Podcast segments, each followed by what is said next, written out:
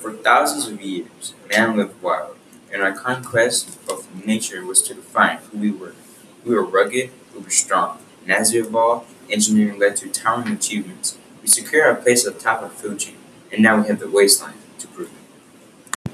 It all took place near Dardanelles, a history event that happened in the 13th or 12th century BC of the Trojan War. The Trojan War all began in Greece. The Trojan War was fought between the Greeks and the city of Troy.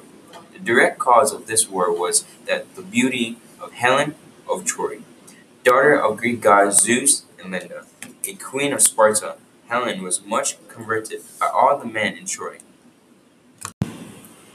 So when she chose a, a husband, the king of Sparta made all men swear that they would accept Helen's choice of a husband, and that they would also defend her if anyone tried to take her away from that man. The ten-year conflict, known forever as the Trojan War, began when the three goddesses Hera, Athena, and Aphrodite, asking the Trojan prince Paris to choose the most beautiful goddesses between the three.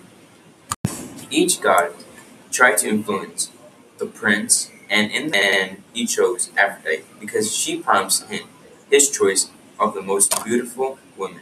Paris then traveled to Sparta, where he stayed with Helen and her husband, King Menelaus of Sparta. Helen, the most beautiful woman known to man, was Paris, object of desire, and he asked Aphrodite for her. Helen soon fell under the influence of Aphrodite and agreed to elope with Paris to Troy. For nine years, the battle was indecisive, but in the tenth year, Paris and Menelaus agreed to their warriors face each other in a single combat with Helen as the judge. Although the Greeks claimed victory in the Trojan War, Aphrodite helped Paris escape the enraged Menelaus by sweeping Paris away in a cloud. Menelaus was reunited with Helen, and the two returned to Greece, to the displeasure of the native Greeks. Yet the two were still able to live a very royal lifestyle, and one had a daughter. From Tenedos, the Greeks sent a diplomatic mission to Troy, probably consisting solely of, Menelaus and Odysseus, through some say entailing, Acamas, and Diomedes, as well, whose mission was to recover Helen. by peaceful means.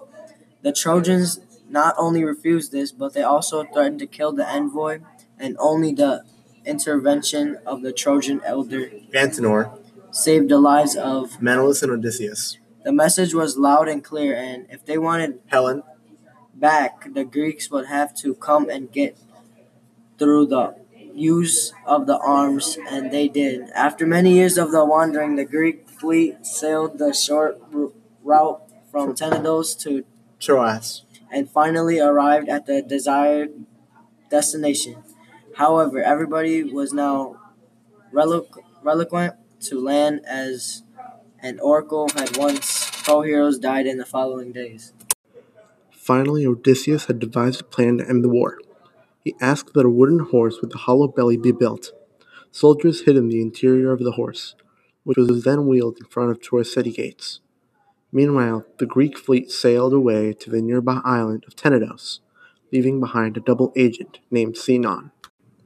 After some deliberation, Sinon convinced the Trojans emphasized that the Greek, first Greek to step on Trojan soil would be the one to first die in the war.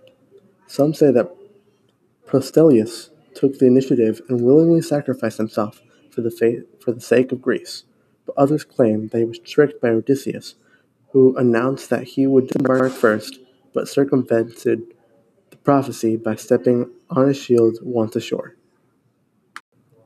Either way, it was Protesilaus who had the misfortune of being the first victim of the Trojan War, dying during a face to face duel with Troy's most celebrated hero, its beloved prince, Hector. The siege of Troy lasted for nine years, but the Trojans, able to maintain trade links with other Asian cities in addition to getting constant reinforcements, firmly held the ground. Near the end of the ninth year, the exhausted Achaean army mutinied and demanded to return home. Achilles, however, boosted their morale and convinced them to stay a bit longer. Agamemnon had no option but to return to Chryseis to her father. However, so as to salvage his ego and reputation, he took Achilles' concubine, Briseis, as his own. Achilles, infuriated, retired to his hut and announced that he had no longer any intention of fighting, at least not as long as Agamemnon was in charge. After killing Hector, Achilles refused to surrender his body to the Trojans for burial, and instead he desecrated it by dragging it with his chariot in front of the city walls.